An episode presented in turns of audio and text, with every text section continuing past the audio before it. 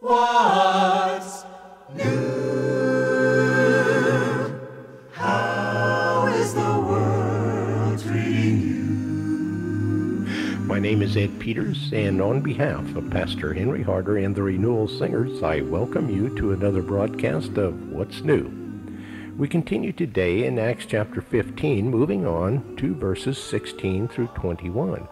These verses will give us the conclusion of the Jerusalem Council regarding the question of whether or not Gentiles must adhere to the Mosaic system in order to be saved. Peter's conclusion was that salvation is by grace through faith for the Jew as well as for the Gentile. Then James, the half brother of Jesus, speaks to the crowd and he agrees completely with Peter. James bases his conclusion on Scripture, and he will quote from the prophet Amos using verses 11 and 12 of chapter 9 as his source. Now we pick up our reading with verse 15 and continue through verse 21. And this fact of Gentile conversion agrees with what the prophets predicted. For instance, listen to this passage from the prophet Amos.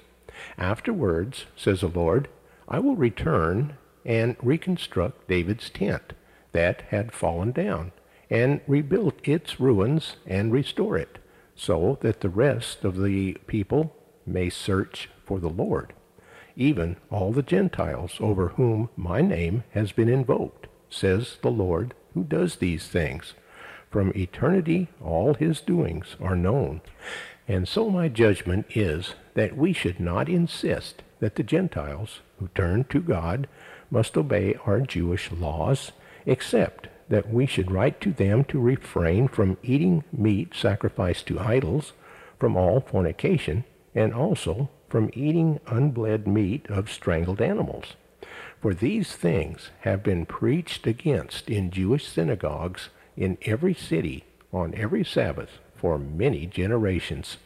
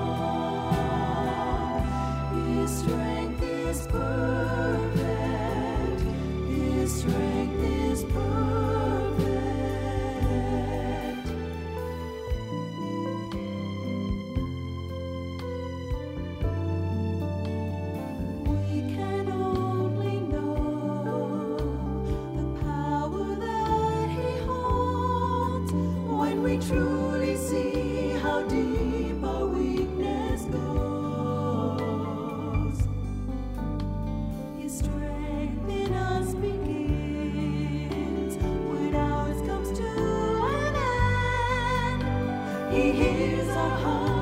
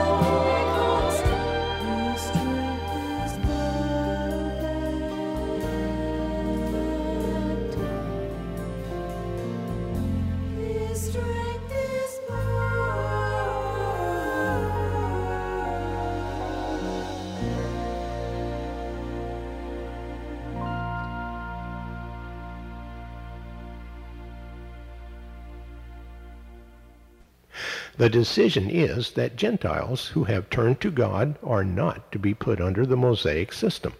However, they are going to ask the Gentiles to do certain things out of courtesy.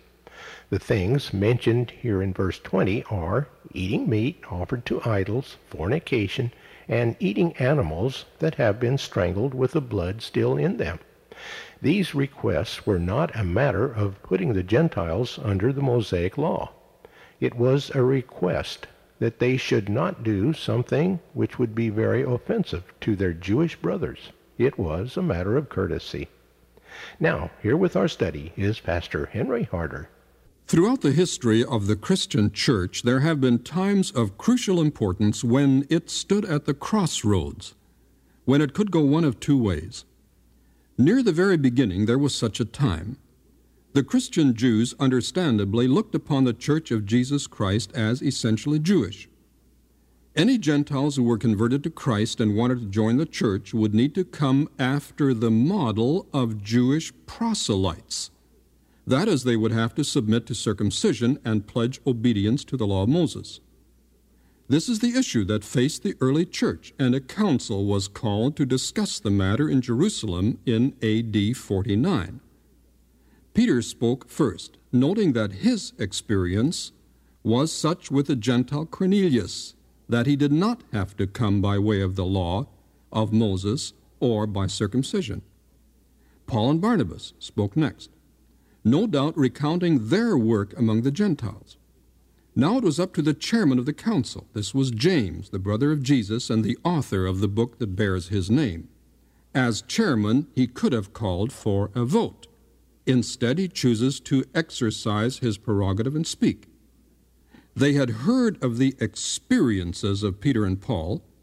Now James appeals to Scripture. What does the Bible say about Gentile conversion? James says that the words of the prophets are in agreement, that God would take from the Gentiles a people for himself. As a representative of the prophets, James quotes from the prophet Amos, chapter 9, verses 11 and 12. Here is a prediction that Gentiles will be saved. Amos sees a time coming when Christ establishes his kingdom that Gentiles will be saved evidently apart from the law or circumcision.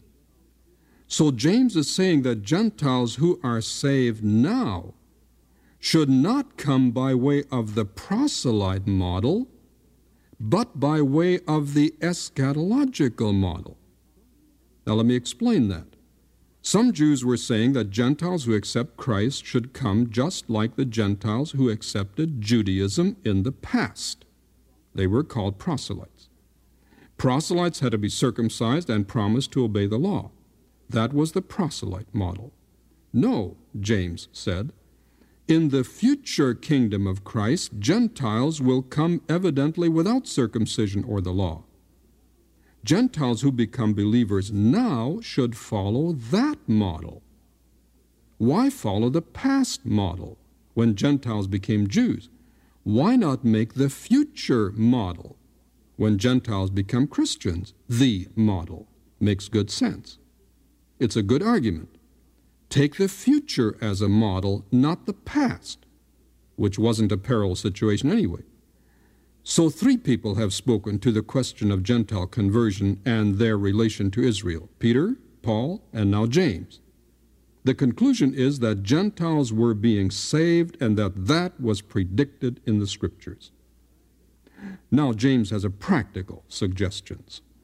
Christian Gentiles and Christian Jews wherever they exist in the same area, will have to live together and associate with each other.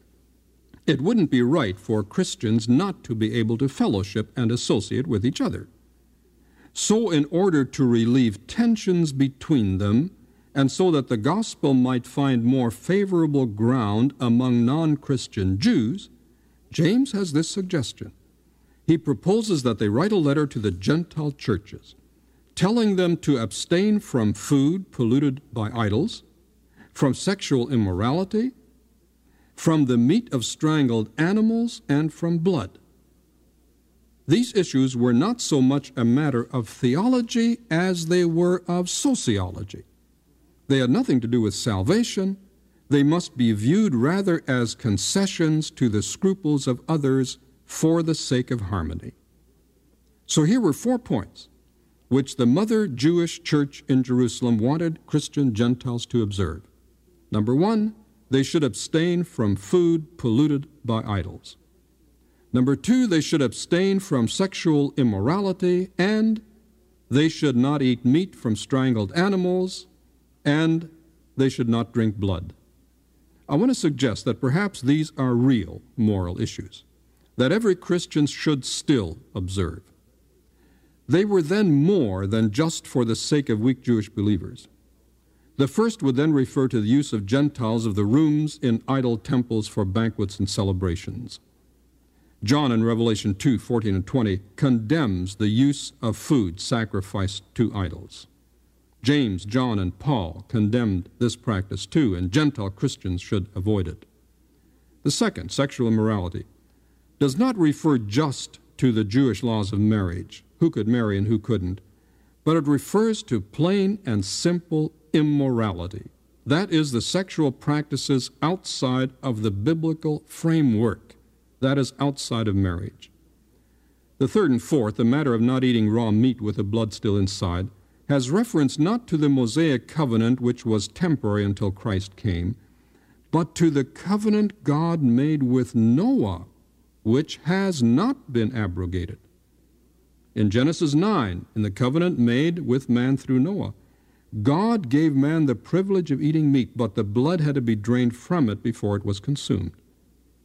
All Christians, including Gentiles in every age, should maintain high moral and ethical standards. Now, to conclude this program, salvation is always and only by grace through faith. Righteousness never comes by or through the law. When a person receives Christ as Savior, he is saved and has the righteousness and life of Christ in him. While this frees that person, it does not give license to sin. Grace has standards far above the law of Moses, and grace frees man to live by them. So while the Gentiles were saved by grace, they were to live lives worthy of their name, Christian.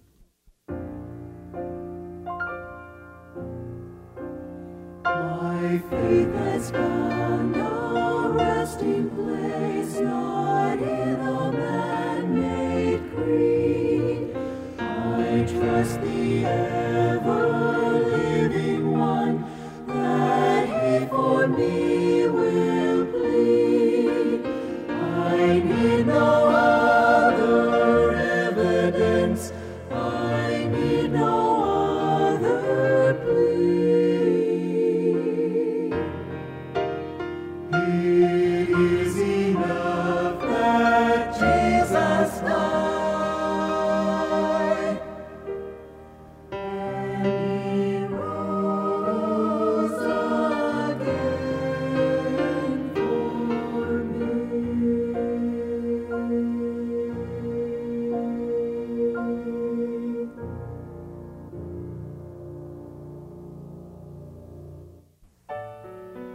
What's New is a radio production of Creative Encounters. Our mailing address is Post Office Box 848, Shafter, California 93263, USA.